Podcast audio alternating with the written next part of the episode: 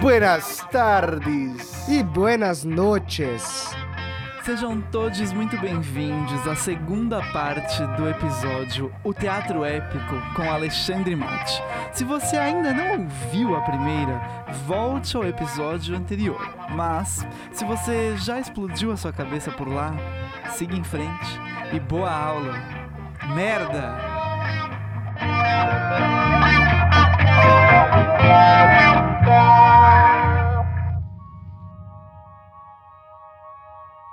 Bom, então, é, é, aí, Pedro, vamos chegando mais àquela questão que, que você apresenta. Portanto, ah, no primeiro momento, do ponto de vista da chamada a produção erudita, que mesmo o épico de esquerda vai se inserir inicialmente, estruturalmente, na chamada arte erudita, muito bem, vocês três, me digam lá o que, que significa a etimologia de erudito. Se a gente vai à raiz da palavra erudito, a gente usa direto. Digam-me lá, sem consultar o, o, o, computador agora, vai. Vocês sabem. Detentor de saber, alguma coisa assim? Não. Erudito. Erudito. É, eu relaciono erudito a algo que é. É sábio, mas eu acho que tem a ver com o tempo, assim, algo que já. É, o povo não, não é erudito? A principal oposição que se apresenta historicamente é entre os eruditos e os populares. Por exemplo, William Shakespeare foi considerado um popular no tempo dele pelos espíritos universitários, fazendo a obra que ele criou. O primeiro erudere significa desengrossar. Erudito é aquele que não é grosso, é aquele que pensa, que elabora, que sistematiza. A oposição explícita é a cultura popular ao povo, que é esquemático, que não pensa, que repete. Ah, isso não faz sentido. Hã? Não faz muito sentido, né? Não faz sentido, a ideologia perversa naturalizou isso. É, então. As pessoas assistem o que, eu tô, o que nós estamos a fazer aqui, algumas, ou, ou é só, ou, só ouvem? Elas só ouvem. Só ouvem, só ouvem. Só ouvem, então eles vão. Esses três meninos que aí estão, eles vão descrever um objeto para vocês. Não é esse aqui, não. Alguém descreva. É uma estatueta de uma pessoa com uma roupa típica do Nordeste. Tá com chapéu de cangaço, uma camisa azul com um lenço no pescoço florido. O que, que é isso? Não consigo enxergar. Mão, é... ela tá com uma arma? vermelha e uma carabina. uma carabina na mão. É uma cangaceira. Sim, e ela tá em pé em cima de um suportezinho para equilibrá-la. Agora vamos Agora chegou uma segunda figura que é muito parecida, porém com traços mais masculinos. Basicamente. E aí. Fala, Pedroca. Nos, nos traz a lembrança de Lampião e Maria Bonita. Exatamente, estamos em plena confluência, fazendo agora oficialmente um voo para o Brasil, né, Ale? Não saímos do Brasil em nenhum momento que nós falamos em português, nós pensamos em brasileiro, aliás. Já passou de português. O cinema falado é o grande culpado da situação que eu quero dizer o seguinte: se nós vamos ler os, os eruditos, eles vão classificar isso aqui como artesanato, não é arte. Vão classificar isso como uma arte menor, como uma manifestação menor. Isso é artesanato. Artesanato se reproduz Veja, telenovela é subproduto? É subproduto. Mas há uma repetição dos mesmos motivos em todas elas. A indústria cinematográfica norte-americana é, é, é, considerada a oitava arte? É, mas é pura repetição de indústria de interesses comerciais. Por que então essa coisa chamada de arte e outras são de artesanato? É arbítrio uh, genocida é, Pedro, isso é muito importante. Muito. O primeiro livro que eu li de história da, das artes, que eu era mais novinho que vocês são, eu fiquei alucinado, alucinado, é a história social da literatura e da arte de um rapaz chamado Arnold Hauser, que eu li, é da editora Mestre Ju, ficava em Vila Leopoldina. Eu fui comprar em Vila Leopoldina, zona oeste da cidade de São Paulo, porque comprando na editora era mais barato, mais barato, dois volumes, e eu comecei a ler. Eu fiquei encantado. O Hauser é uma primeira pessoa que eu tive acesso que vai denunciar o arbítrio na classificação dos detentores eh, das manifestações eruditas.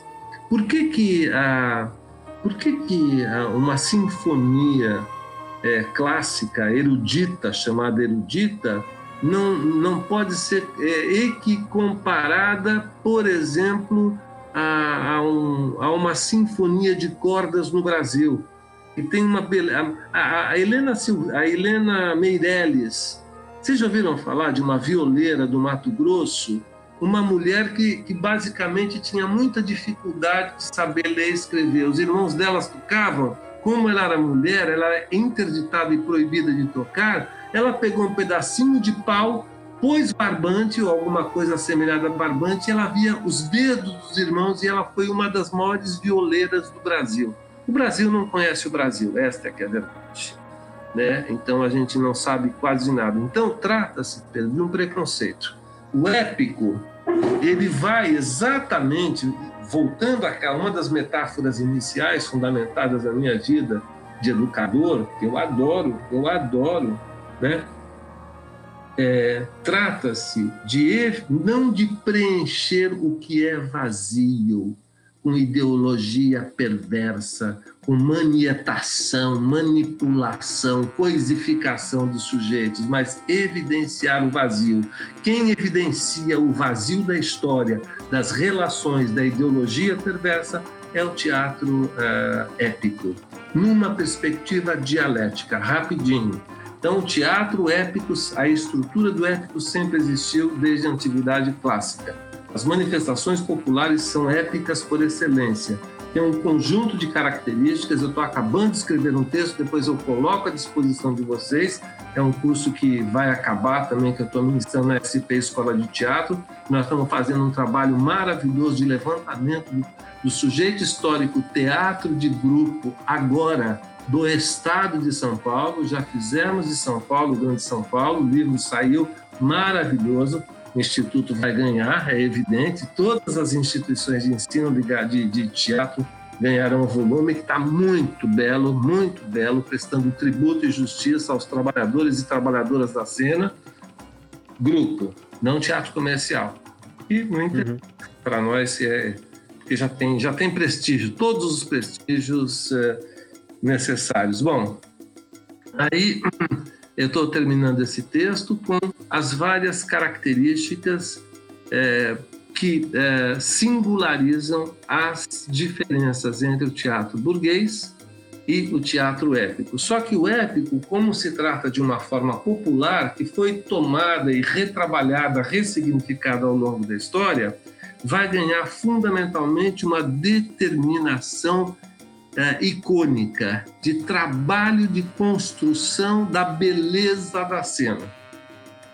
No agitprop, isso não tem essa preocupação, porque o agitprop trata-se de uma manifestação fundamentalmente popular no que diz respeito à forma e à recepção, tá? tanto na estrutura de que se lança a mão, fundamentalmente comédia, como nos temas urgentes, necessários, a partir de um ponto de vista político, de outros detentores do, da, que não os detentores da hegemonia do poder, e são apresentados em qualquer espaço e são obras rigorosamente porosas. Tá? Então, não se trata, o trânsito com o épico vai acontecer no assunto, no aterramento histórico com explicitação de um ponto de vista claro, determinado, que é o ponto de vista popular. E no nosso caso é sempre mais progressista, ainda que seja é, tomado por uma ideologia perversa, etc. e tal, né? Se a gente pensar do ponto de vista político, classista. Bem, então, é, fazendo uma, uma desculpa, perceberam? Não, mas foi, esse aí já foi engolido, né? Ele já engoliu, já Esse engoliu. Já foi, Foi já engolido pelo engolido Mofa. pelo- pelos modos, enfim. Ó, é o seguinte, fazendo uma analogia, aqui na Santa Cia a gente investiga o rito manifesto, que é basicamente rito, mito, manifestação, festa, alquimia e tecnologia. Só que tudo isso sob o prisma da antropofagia, né? tendo a antropofagia como uma visão de mundo. E ouvindo o que você falou do épico, tanto no seu na, na forma dramatúrgica, em como ele é organizado, como ele traz os temas, me vem muito essa analogia com o Brasil e com o não necessariamente só com o teatro antropofágico do Oswald, né? Mas eu acho que com todos os grupos aqui em São Paulo que tem oficina, tem nós, tem a, a- a antropofágica, o Nietzsche, enfim, existem outros grupos aí, né, que também trabalham nesse- nessa perspectiva. Mas eu vejo como isso é de- já devora, né? Já traz. É só a gente comer de lá para quase que perceber coisas que a gente também já traz no nosso fazer. E eu acho que eu não te mandei, a gente ainda não se conhecia na época que a Santa Cia estava na rua, mas eu vou te enviar para o seu e-mail, enfim, no nosso contato, o vídeo de Cora Primavera. Foi o no- nosso espetáculo de rua com 45 pessoas que eu acho que tem tudo a ver com o que nós estamos falando, entendeu? Com orquestra na rua, com coro de atores, enfim. Com a cena do Roberto Carlos. Tem cena do Roberto Carlos, é, você falou da estrutura dramatúrgica, né? Eu quero, quero. sim. Agora ele. Cada cena quase tem uma linguagem, né? Os quadros dentro dos atos e vai com- linguagem, você vai, vai, vai usar o conceito que é, é, estilismo. Não é uma linguagem. Você transita com linguagem cinema, teatro, etc. e tal, né? É, artes plásticas, música, mas o tratamento é estilístico. Estilismo. Estilo em latim é traço, é um traço caracterizador. Você é uma pessoa estilística, depois você pode se descrever como você está vestido. Realmente ele é bem estilístico de nós quatro, não é? Depois vem Sim. o trio, Tem uma produção, o né? Henrique e eu correndo lá atrás, bem quase pelado, né? Sem, sem nenhum selo. Mas veja, é isso. Eu quero, por gentileza, que não seja uma promessa vã. E a pergunta em nota de rodapé é a seguinte: vocês fazem parte desse material que eu coordenei lá na SP, do Teatro Sujeito Histórico Teatro de Grupo? E veja, porque são relapsas. As senhoras são pessoas relapsas, porque eu enviei. É uma luta, então, depois nós vamos conversar sobre isso também, porque vai. no Eu estava escrevendo hoje, nesse segundo volume do Estado de São Paulo, eu, eu criei um nome assim: Portas com o Passado. Por que com o passado? Daqueles coletivos que não entraram no volume 1 e vão entrar no volume 2. E aí, já então quero aproveitar a brecha. Brecha. Brecha, hein? A brecha. Tem conotação sexual. Porque o, a gente tem um grupo parceiro aliado que é o NIT, Núcleo de Investigação Teatral, que antes também partilha de Núcleo Independente Tecno-Rupestre, que também não esteve na primeira edição. E, e aí eu vou fazer uma ponte entre os trabalhos, assim, porque assim como a gente falou da rua, lá eu tive a oportunidade de, junto com o Fred Allen, fazer uma peça que, baseado no, no Beckett, enfim, outra viagem, que chama Esta é Minha Banana. E pude evidenciar Banana e brecha. é, E o gesto, caros eh, ouvintes e ouvintes, ele fica fazendo o gesto da palma da mão, eh, dimensionando, fica um estado paralelo em movimento contínuo. dimensionando uma banana nanica, né? Enfim, E o Esta é Minha Banana é inteiramente virtual. Né? Lá também com grupo, enfim, a gente pesquisou bastante o uso da tecnologia. E pude perceber nesses três dias de ensaio aberto que a gente fez que nesta atualidade pandêmica, a nossa relação de público com as peças que acontecem virtuais são muito parecidas com o público que está andando na rua e desapercebidamente se depara com uma peça. Porque assim como em Cora, no nosso trabalho aqui da Santa Cia, um público poderia chegar, olhar e a partir do que ele está assistindo ficar ou não, na internet agora também, isso também acontece. Um público vem, assiste, se gosta, fica, se não, vai. E creio que no pós-pandemia, nós, como bons antropófagos, e aí não falo nós, Santa Cia, falo nós, o teatro brasileiro, tenho certeza que a gente vai aprender muitas ferramentas, muita, é, por, por mais rigoroso que seja esse período que a gente está vivendo, há uma fertilidade subterrânea, né? Que a gente está pesquisando. Inclusive esse podcast, que para a gente virou um, um meio de pesquisa continuada compartilhada, né? Sim. Com. Tem episódios de poesia, enfim, tem, outra, tem outros formatos, né, Ali? Mas eu acho que agora a gente se instrumentaliza e vai talvez até poder não, não é sofisticar a palavra, mas. Ainda bem. Mas somar, somar com o que a gente já tem desses formatos épicos, antropofágicos, né? Aproveitando, inclusive, da tecnologia. Que era uma coisa que eles também já. já... Mais bonito que somar, que pode ter uma acepção matemática, é juntar. Juntar. Ajuntamento é uma palavra linda, eu adoro, né? E é o que a gente mais sente falta hoje é de ajuntamento mesmo presencial. Você falou algumas coisas que eu vou escrever, depois eu, eu vou enviar para, para você, para vocês, acerca desta similaridade é, entre o teatro de rua e o teatro virtual.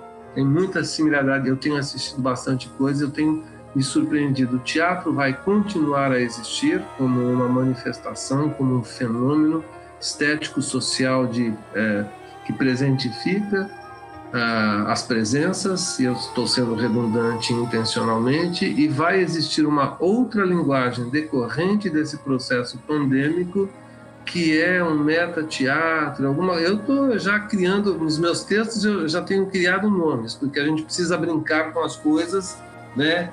é, e não são nomes em inglês, porque tudo aparece em inglês como se fosse a única língua que tivesse direito a batizar as coisas, porque nós somos muito subservientes e escravizados ao império e achamos que tudo já está normal, natural, etc. e tal. Mas só, eu não sei de quanto tempo eu disponho, eu só queria fechar, então, talvez, vontade, é, a questão do épico. Nós estávamos lá numa perspectiva de um épico que atravessa a história cuja raiz fundamentalmente é popular, ligado à representação, cujo nome ainda não era teatro, vai para o teatro inventado na antiguidade clássica grega, que expulsa os populares da polis, impede que eles se apresentem na ágora e que entrem nos espaços teatrais chamados de teatro, de representação chamada de teatro. Então, a partir desse processo de expulsão, vem a diáspora de homens e mulheres artistas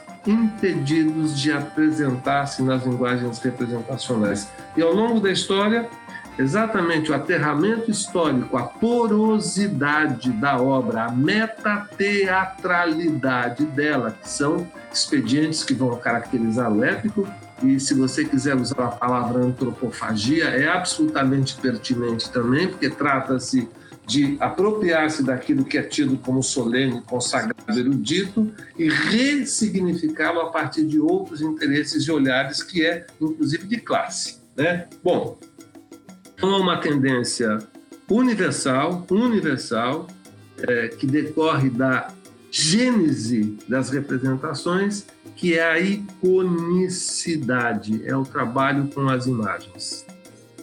Quando o drama é criado, ele se fecha na sala de visitas.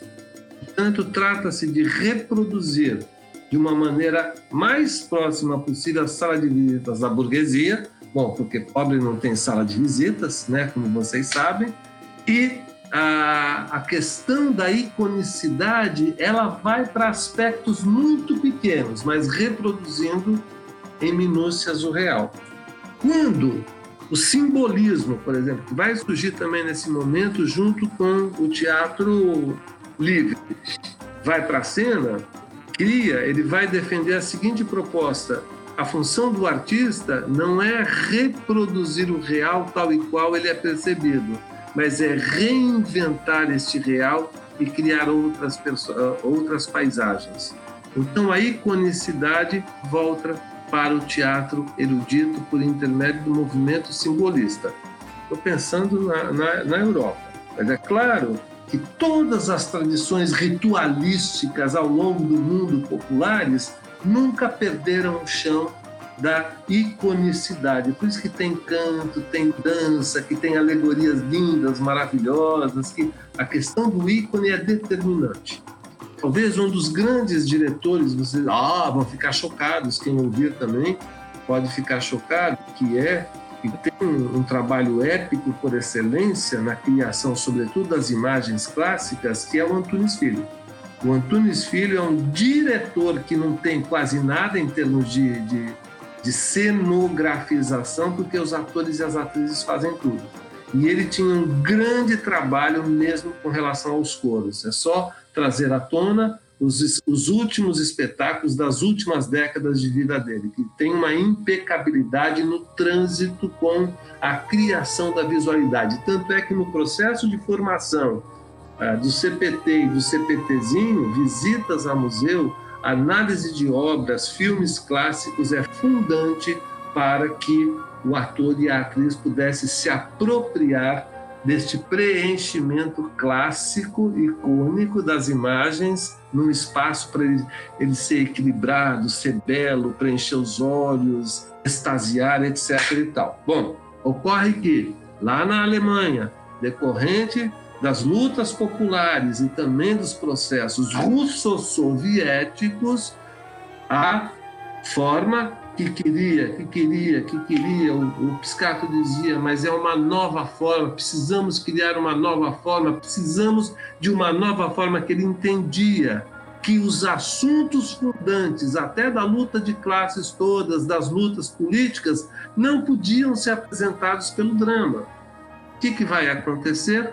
Quando Bertolt Brecht chega em 1918 na Freie Volksbühne para é um dos, dos assistentes de direção do, do, do Piscator, ele começa por apropriar-se de algumas formas da disposição, sobretudo na Alemanha, e o expressionismo, que é um movimento maravilhoso. Eu, particularmente, gosto, que eu não sou ortodoxo, Sou apaixonado pelo expressionismo, apaixonado.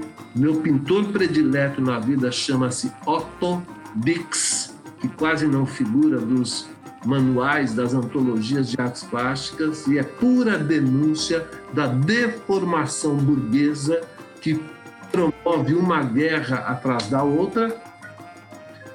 Ele escreve Baal, o asocial é a primeira obra escrita pelo Bertolt Brecht. No Baal, o Asocial, trata-se de uma trajetória dividida em episódios. Portanto, Pedro, teatro popular. Tá? É uma obra que tem uma permeabilidade e é uma obra que vai é, contemplar as lutas entre pontos de vista de classes antagônicos. Baal é um homossexual, por exemplo. É a única obra em que Brecht deixou isso contundentemente mais visto. O resto da obra dele ele vai camuflar. É claro, se a gente faz uma leitura mais fundamentada no conceito de leitura contrapelo, nós vamos perceber outras coisas que não são tão da, do, da, da heteronormatividade. Os, os brechtianos que ouvirem falar isso, se ouvirem, eles ficam escandalizados, mas é o modo como eu entendo e eu consigo evidenciar em obras exatamente isso que eu estou a dizer. Né? Tipo assim, né, meu? né? Porque o que é tipo assim, eu digo para mim, eu fico quieto. Então, a partir de Baal, o associal, a forma do drama começa a implo, explodir. Tá?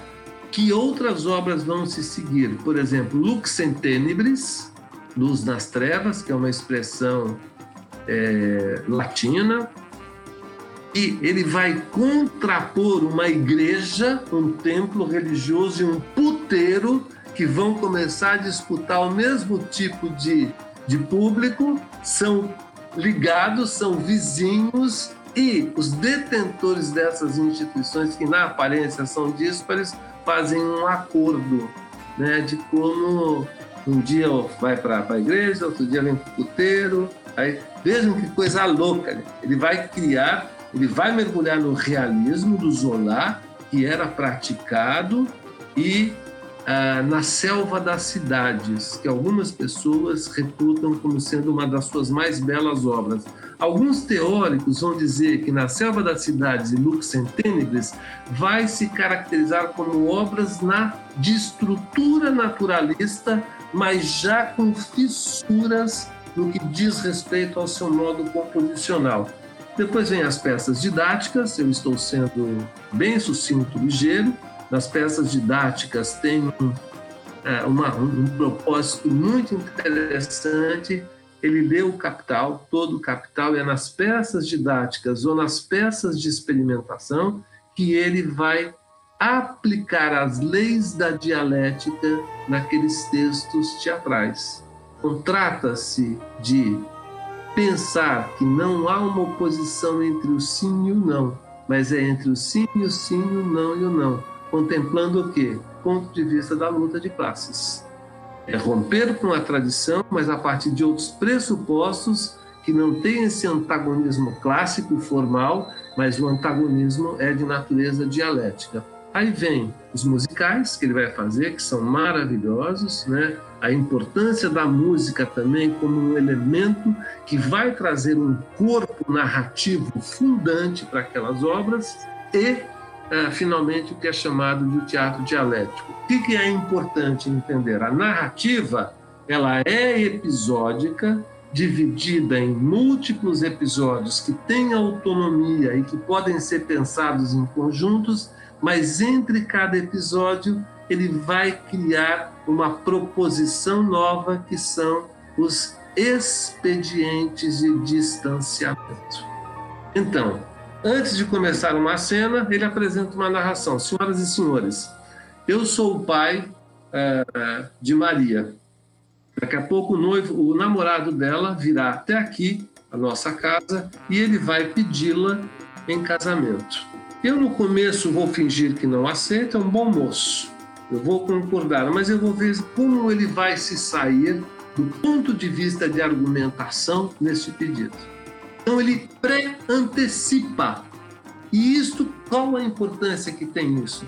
Trata-se de evitar surpresas, a estu... susto, a estupefação. Isto prepara o espírito crítico, tanto do ponto de vista do conteúdo, como do ponto de vista da criação da cena. Como que esses criadores, ao partir de um texto, vão montar aquela cena que já está explicitada? Então, trata-se de trazer um outro elemento de natureza crítico para a obra, o do julgamento, da capacidade de julgar esteticamente aquilo que está sendo visto, a partir de uma, de uma, de uma, de uma proposição é, mais ligada ao espaço de representação, mas sem quarta parede. Então é muito surpreendente, é muito interessante. Na outra cena tem um episódio que é apresentado, na outra cena tem uma canção que tem a mesma função: preparar o espírito crítico de julgamento tanto do assunto como da estrutura por meio do qual aquele assunto foi desenvolvido. Logo, trata-se de uma análise sofisticada da forma. Aí a gente pode falar isso, Rafael, né? Então, é muito interessante, é muito interessante. Então, a dialética, o épico dialético, tem uma perspectiva política claramente definida, é, determinada, explicitada, e se trata de pensar o estético também como uma possibilidade é, de inventariar o mundo, as relações sociais e os modos pelos quais aquilo que está naturalizado vai se apresentar. Do ponto de vista de interpretação, para acabar, vai voltar à tona, que é fruto, Pedro, nunca se esqueça disso, de teatro popular, e é a narrativa. Os gregos vão chamar isso de diegese, na criação do teatro, não das formas populares de cultura, das, das representações. Né? Quando o teatro é inventado, vocês viram que eu faço zigue-zague, vou e volto. Vão juntar duas coisas, né? vão unir duas coisas, as representações populares e os rituais, em homenagem aos deuses sobretudo os rituais de fertilidade em homenagem a, a, a Dionisos, que é também o deus da liberação, do teatro, do vinho, dos prazeres, etc. e tal. Olha lá, o Rafael já fez um biquinho de quem gosta, o Demétrio já fez uma negação, porque não deve, deve, gostar, e o Pedro ainda está pensando se gosta ou se não gosta. Adoro. Nós, nós três adoramos, é. Vou chegar ao gestos, né? É, então, ah lá. são que é característica fundante da permeabilidade da obra, ah, da partitura aberta da obra, vai para a cena. Então, o que, que é bacana? A polifonia, um vinho, tintinca, é, a polifonia da obra, viva. Veja, que vinho é esse? um reservado do Chile, Santa Catarina, safra 2019, Cabernet Sauvignon. Que delícia, viva! Bom, vocês viram que isso aqui é expediente de distanciamento da narrativa, entre aspas, oficial se as pessoas estão a ouvir ou quem ouvir, vai também entender metateatralmente o que ocorre um pouco entre nós também, não fica naquela coisa rígida, séria. Eu, como professor, me transformei de professor para educador e eu fui tirando aquele caráter de escrever artigos, porque para mim, artigo, eu sempre fui um entusiasta da escritura de ensaios, porque por intermédio do ensaio as pessoas se mostram, correm perigo, não ficam de joelhos a ninguém. Tem rigor, mas a partir de um outro caminho, que é o teatro épico para mim. É o teatro épico, mas não na perspectiva, Pedro, erudita, mas juntando aquilo que alguns eruditos fizeram a partir das proposições das formas populares de cultura que não faz parte da documentação histórica desde sempre. E a gente que é de esquerda não pode deixar isso de lado. Jamais. Ponto. Bom. É, o teatro épico, pelo menos então a partir de Brecht, mas acho seguro afirmar que antes dele já vinha sendo, é essencialmente marxista. Não. Ele, você vai dizer materialista e dialético ele não foi, se ele transitou com a dialética, ele também fazia algumas críticas ao corpus criado pelo Karl Marx. Tá. Se você, se você diz marxista, você vai encerrá-lo em uma cadeia. Se você falar materialista, você traz uma perspectiva é, muito mais interessante e legítima. E se você faz acompanhar do materialismo dialético, aí a legitimidade está dada e posta. A gente precisa tomar muito cuidado com as coisas que diz, porque se a gente não pensa, a gente vai reproduzindo o discurso que os detentores de poder que se camuflam querem de nós. É por isso que, é por isso que eu estou perguntando. Eba! E você ouviu? Não, Sim, você não precisa aceitar, opa. mas considere, tá? Considere, porque é claro que os uh, dogmáticos e as dogmáticas, a gente sabe que tem muitos e muitas, vão fazer essa sua um, afirmação, que eu discordo peremptoriamente, totalmente dela. Né? A palavra não é inocente. Bom, voltando lá à questão da permeabilidade da narrativa é, espetacular, vai aparecer uma, uma determinação fundante da polifonia do discurso ou da narrativa cênica, que é a narração.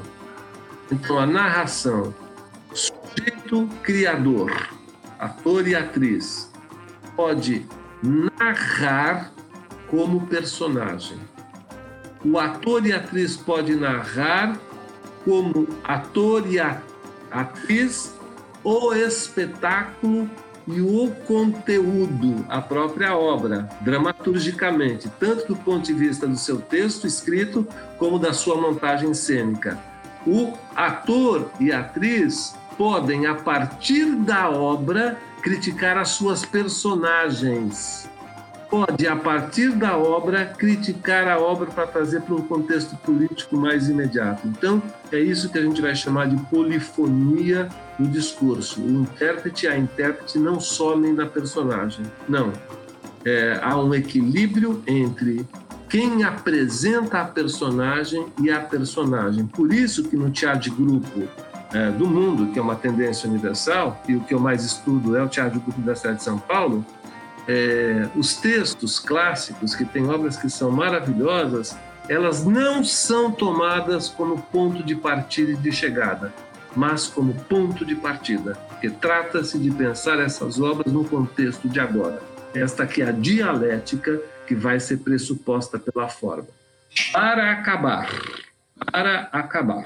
Bom, é, é um assunto apaixonante, viu, gente? Sim. E ele tem sido impedido de a gente estudar, sobretudo nas universidades, pela obviedade da estrutura preconceituosa, racista, perversa, malévola, europeia, etc. e tal, desde sempre, com raras exceções, né? Óbvio.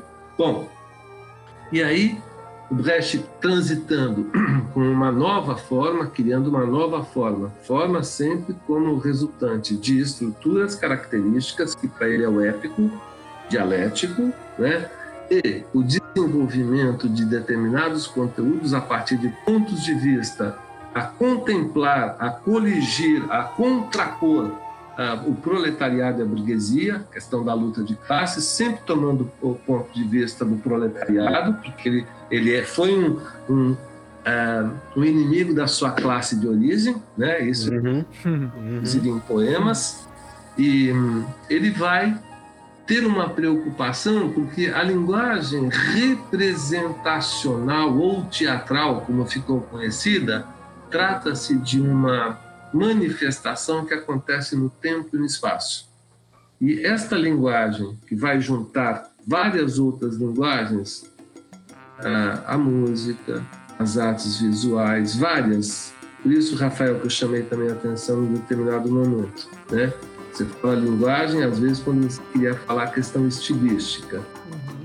É, e é tudo muito rápido, é tudo muito rápido. E para assistir a um espetáculo precisa ter uma capacidade de porque a arte ela é constituída a partir de múltiplas camadas de significação.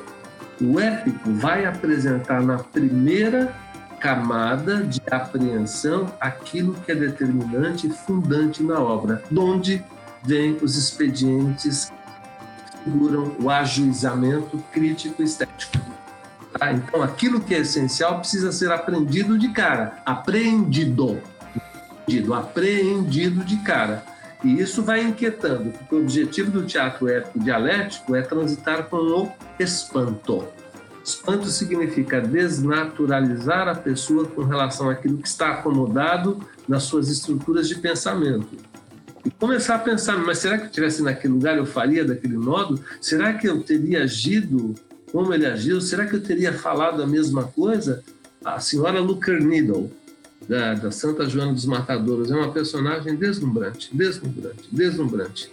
Ela troca 20 dias de prato de sopa para não denunciar a empresa é, cujo marido morreu num tacho de frigorífico. Vocês lembram dessa cena, né? Ela, o sindicato, as pessoas do sindicato querem que ela denuncie a empresa mas ela troca por por isso que para Bertolt Brecht primeiro vem o estômago, depois a morte. Né? Quer dizer, tem determinações fundantes mesmo. Pedro, é de chorar da beleza, e é claro que as pessoas perversas querem impedir que isso se desenvolva e fizeram isso desde sempre. E o mundo da propaganda, por exemplo, abocanhou todos os expedientes para transitar tudo em nada. Essa que é a verdade, né? Bom, conceito do gestus, que se escreve gestus, uma palavra latina. A gente tem um grande tradutor maravilhoso brasileiro chamado Gerd Borheim, que se escreve Gerd com G, Borheim, B O-R-N-H-E-I-N, Gerd Borheim.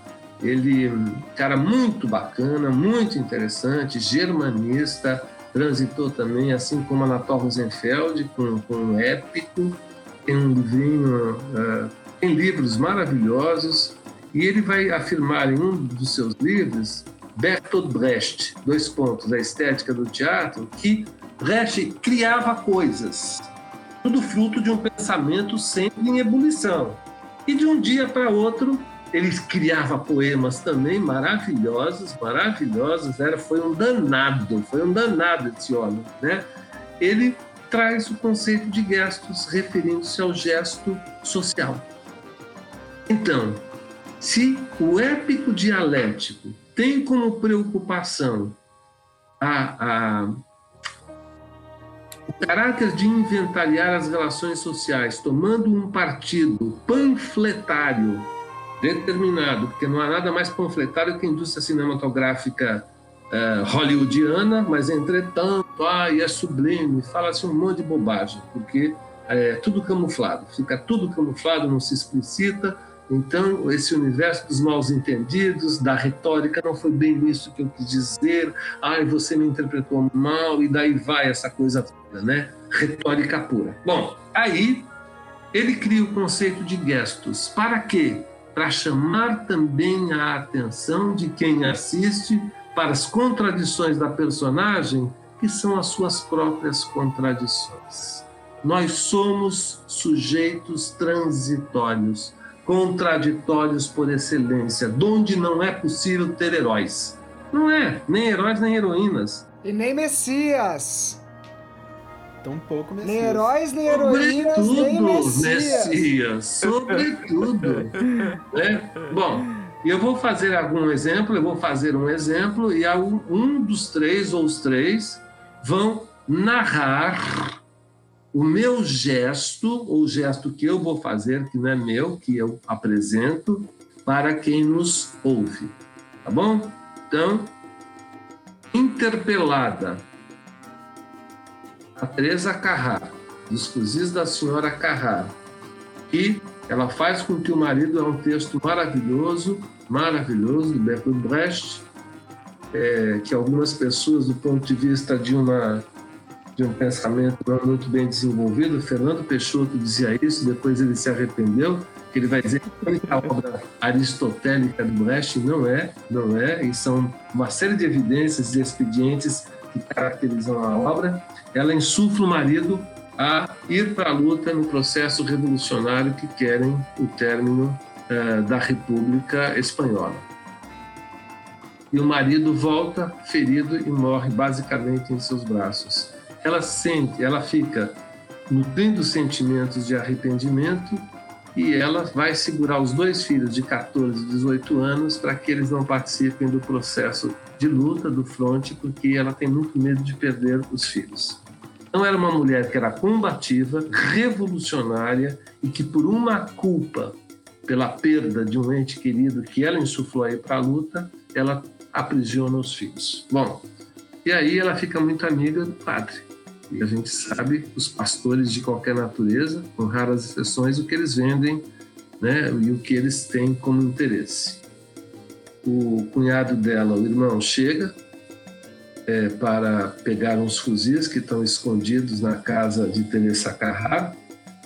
A primeira coisa que ele ouve ela dizer é assim para um filho que nós somos gente pobre, gente pobre não pode se meter em guerra. Ele pensa, opa, eu vou ter que entrar com outro argumento, porque ela, se eu entrar com um argumento contundente, ela vai dizer não. Astúcia, a dialética precisa fazer parte da minha estratégia de conquista. e vai ouvindo, vem uma pessoa, vem outra, e ela sempre relutando e apresentando uma contrafaceta daquilo que a caracterizou desde sempre, como qualquer um de nós, como qualquer um de nós, né? Bom, aí a semana, duas semanas atrás, eu fiz parte aí de uma de uma discussão muito interessante que a menina confessou é, que o pai é maravilhoso, mas ele é bolsonarista. Claro que eu não me contrapus de imediato, mas taticamente eu pensei o seguinte: vou, vai ter um momento. Aí andou um pouco a conversa e disse: seu pai não é bolsonarista, seu pai está bolsonarista, porque com uma filha tão linda como você, esta pessoa maravilhosa, ele não pode ser bolsonarista. Ele está perdido, como muita gente esteve, por isso votou, e a Rede Globo foi fundamentalmente essencial para criar este ódio contra o lulismo. Vocês sabem disso é, também por, por outro momento. Muito bem. Teresa ficou do lado do padre. O padre vai visitar Teresa pedindo ajuda, benemérita, caritativa, etc. e tal. Ela vai ajudar e o Pedro sacando o discurso do padre. Aí, no momento, o padre pergunta, o, o Pedro pergunta ao padre, é, depois de pressioná-lo é, de várias maneiras, né? E a coisa mais ou menos pré-figurante é a seguinte: não é esse o gesto, mas eu vou fazer para vocês entenderem no original, tá? Pergunta se o padre acredita em Deus. E ele sabe que vai acontecer, porque ele é um cara da política, um cara ardiloso, etc. e tal. Teresa é, está absolutamente é, ao lado do padre. O padre responde: Eu vou fazer o gesto, depois vocês descrevem. Bom, eu vou fazer que tem quatro, um, dois, três, quatro, cinco lances só. É, cinco movimentos. Pedro pergunta: O senhor é, acredita em Deus? O padre faz o seguinte: Sim, eu acredito em Deus. Ele faz o sinal da cruz, cabeça, peito, esquerda direita. E no que teoricamente seria o amém de mãos dadas junto, ele estende fazendo a saudação do rei Heil Hitler. Pai, Filho, Terceiro Reich, né? Tributo é. ao Führer, no qual ele acredita. Que, que, por que, que a importância do gestos? O gestos é importante, esse conceito, que é muito difícil, e talvez o grupo, o coletivo que eu conheço que melhor transita com gestos na cidade de São Paulo é a Brava Companhia. É, realmente, eles sabem mais do que, veja, o, o, o latão. Por, sei lá, é, é, porque são muito mais permeáveis, Pedro, à cultura popular. Porque realmente é um coletivo de intervenção é um coletivo que tomou conta de um espaço e criou aquele espaço permanentemente com a comunidade do Jardim São Luís, quando estava lá, né? Nos, no decanato que eles ficaram lá. Então, a eficácia do gestos não é com relação a quem faz, mas é com relação a quem estabelece uma aliança para denunciar e fragilizar esta aliança, para a pessoa tentar dialeticamente acordar e se perceber no mundo. E não é mundo das ideias. É o gesto social, é histórico-social que determina quem é aquele sujeito. Né? Então, é a mesma coisa dessa, dessa luta que nós, nós, nós temos é, muita gente que se diz anti-bolsonarista e que perpetra ajuizamento moral, criticando as pessoas, e uma pessoa séria não perpetra uma crítica moral. Nós não somos juízes, não somos frades, não somos padres, não somos pastoras, essa coisa toda. Então, a nossa apreensão crítica é fundamental, mas ela não pode resvalar nas questões morais.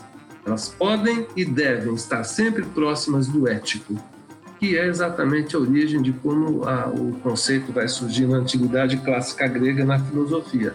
Ethos, ethos. Ethos ethos, moral e ética. Né? Então, trata-se de um teatro fundamentalmente ético que transita principalmente com as apreensões estético-crítico-políticas e o épico dialético vai se caracterizar em um expediente, é, em um experimento é, estético social.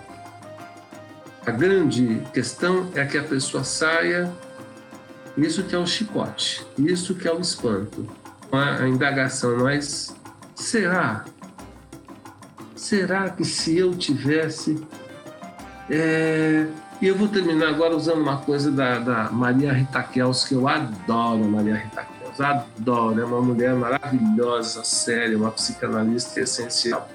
Ela escreveu um textozinho chamado As Raízes Cotidianas da Corrupção, que foi publicado originalmente na Ilustrada, é, é, no, no, da Folha de São Paulo, e ela diz o seguinte: as mazelas dessa vida, que é, uma criança apronta alguma coisa.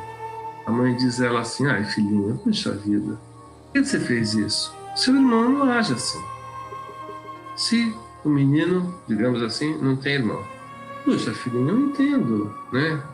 Você fez isso, tudo bem, mas seu priminho não faz isso que você fez. Se o menino não tem priminho, né? Ah, filho, puxa vida, eu entendo que, né? É, foi um ato que você, que você teve, mas o, os nossos vizinhos não agem desse modo. Se não tem vizinho, e daí vai tendo o motivador de sempre instaurar aquilo que se chama de complexo de culpa na pessoa. E ela vai chamar isso que isso se trata de uma corrupção amorosa. Nós somos perpetradores de uma é, desta corrupção amorosa, corrupção amorosa. Nós não podemos questionar, portanto, os detratores que estão ocupando o poder agora, se nós, no nosso cotidiano, pervertemos e somos capazes de fazer o mesmo tipo de perversão, inclusive amorosa. Trata-se, o épico bota isso para nós, né? De a gente se retomar, se repensar. Veja, o que é o ciúme? Ciúme humano? É. Mano, mas a gente não pode proibir as pessoas de serem e estarem do jeito que elas quiserem.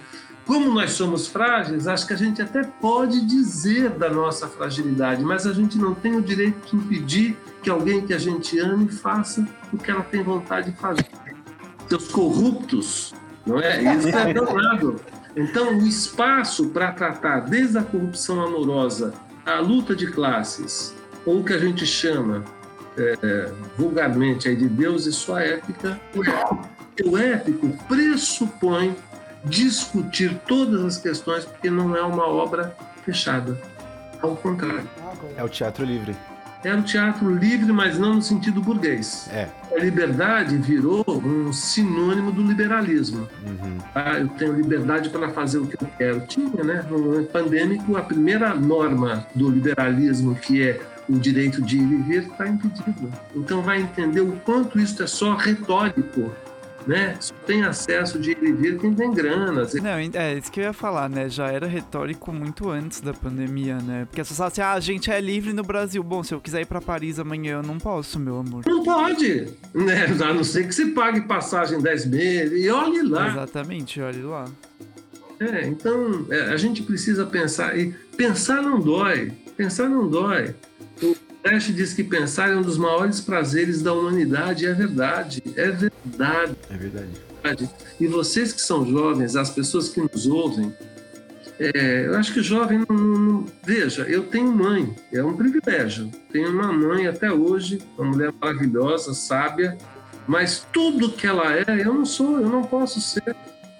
Minha mãe é religiosa, faz crochê, assiste novela, tudo que ela faz. Ela é uma pessoa boa, eu também me considero uma boa pessoa, mas por um outro caminho. Né? Então nós não podemos, não podemos ter é, é, totens ou imagens nas quais a gente se espelhe para tentar ser igual.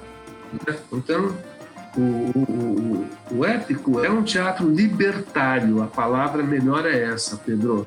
Libertário. Quanto às amarras ideológicas, a repetição de costumes incansados, né? E não é imaterial. Imaterial. Ele é material, tem esta materialidade, Rafael. Isso é extremamente significativo. E é a forma que vai permitir do criador, da criadora, na criação, o trânsito com tudo o que quiser. Não tem regrinha que vai balizar, né? Isto pode, isso pode tudo, desde que você é isso que eu falei do ensaio do artigo. Você tendo rigor, você pode e deve experimentar tudo em arte. Então não estamos na vida para ficar repetindo o comportamento Como- dos pais. Como você disse no, na sua outra vinda ao Bendita, agora eu só vou ter que lembrar a formulação específica da frase. Ele fez um duplo lofos. Lofos em húngaro é aquela palavra com duas, é é aquela letra com duas palavras que todo mundo acentua, mas que não tem acento, mas que serve para assentar. Selo inteiro em tudo que faça? É isso? Ser inteiro em tudo quanto faças. É isso. Fernando Pessoa. Acho que novamente o Fernando Pessoa contribui na nossa roda. A nossa roda, ele falou, hein? Olha, veja vício de linguagem, nós estamos em tela. E ele diz, "Ah, no que, que será que ele está pensando quando ele diz na nossa roda? Na nossa tela, na nossa gravação.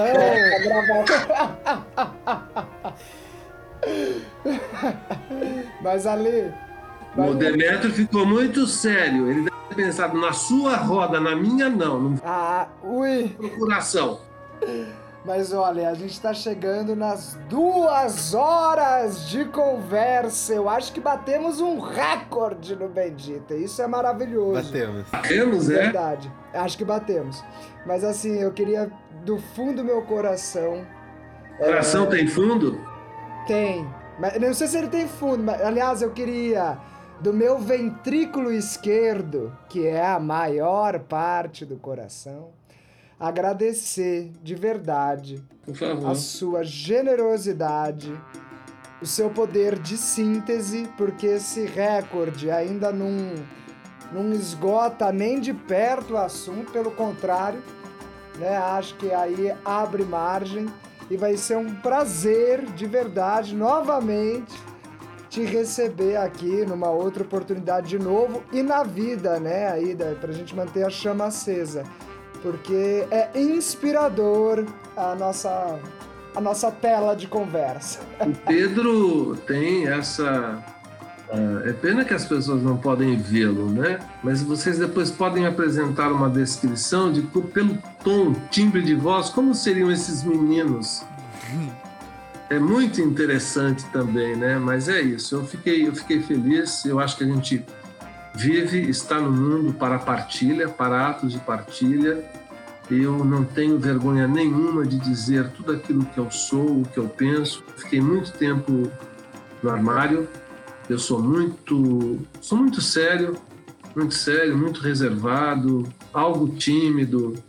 Mas nós não estamos mais vivendo o momento de nos calarmos e ficar na confortabilidade da ausência de riscos.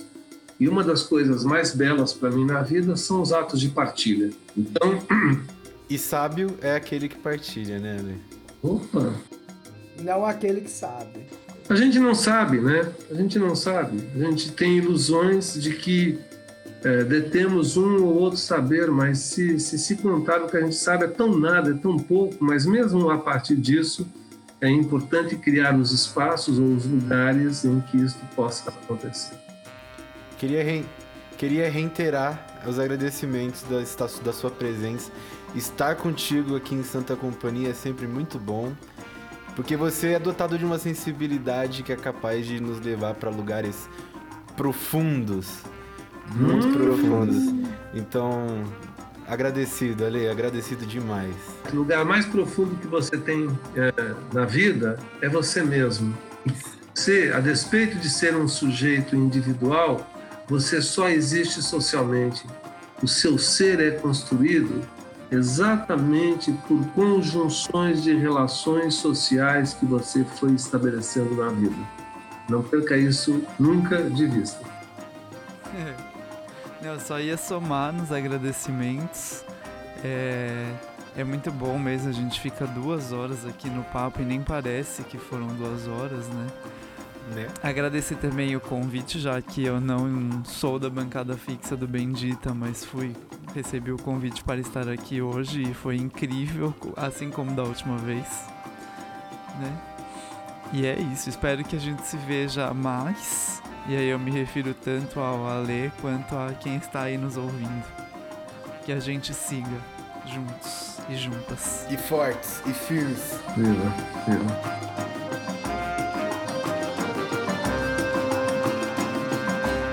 É isso aí, cara ouvinte. Você pode seguir a Santa Companhia no Instagram pela arroba santa.cia. E também acessar o nosso site www.santaciadeteatro.com. Não esquece, nos acompanha no YouTube pela Santa Cia e no Spotify, no Deezer, na Amazon Prime, em todo lugar que você estiver ouvindo com Bendita com um M tudo junto com exclamação no final.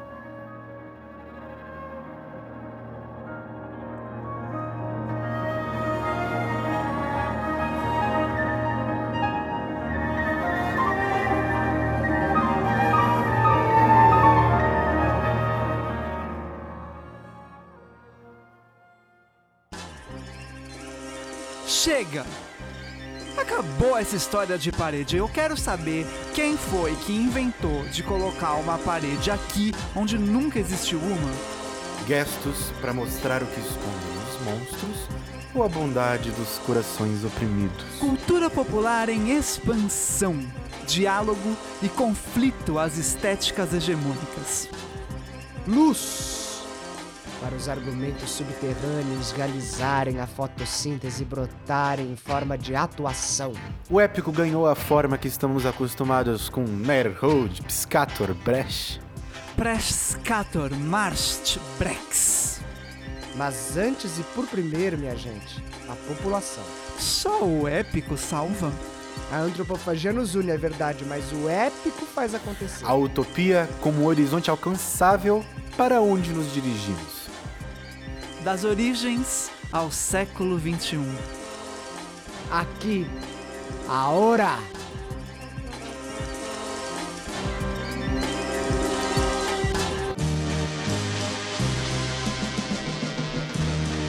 Este foi mais um Bendita, o podcast da Santa Companhia. O entrevistado deste episódio foi o digníssimo Alexandre Mate. A bancada do bate-papo é composta por Rafael Abrão, Demétrio Abrão e por mim, Pedro Coentro.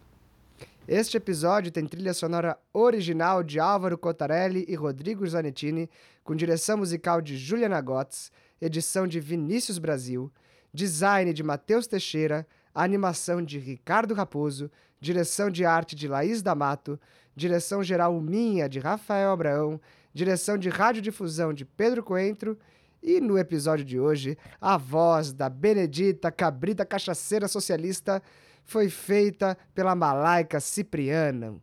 Merda! Que não esqueçamos. Somos nós, os proletários, que constroem a arte. Trabalhadores do mundo, univos!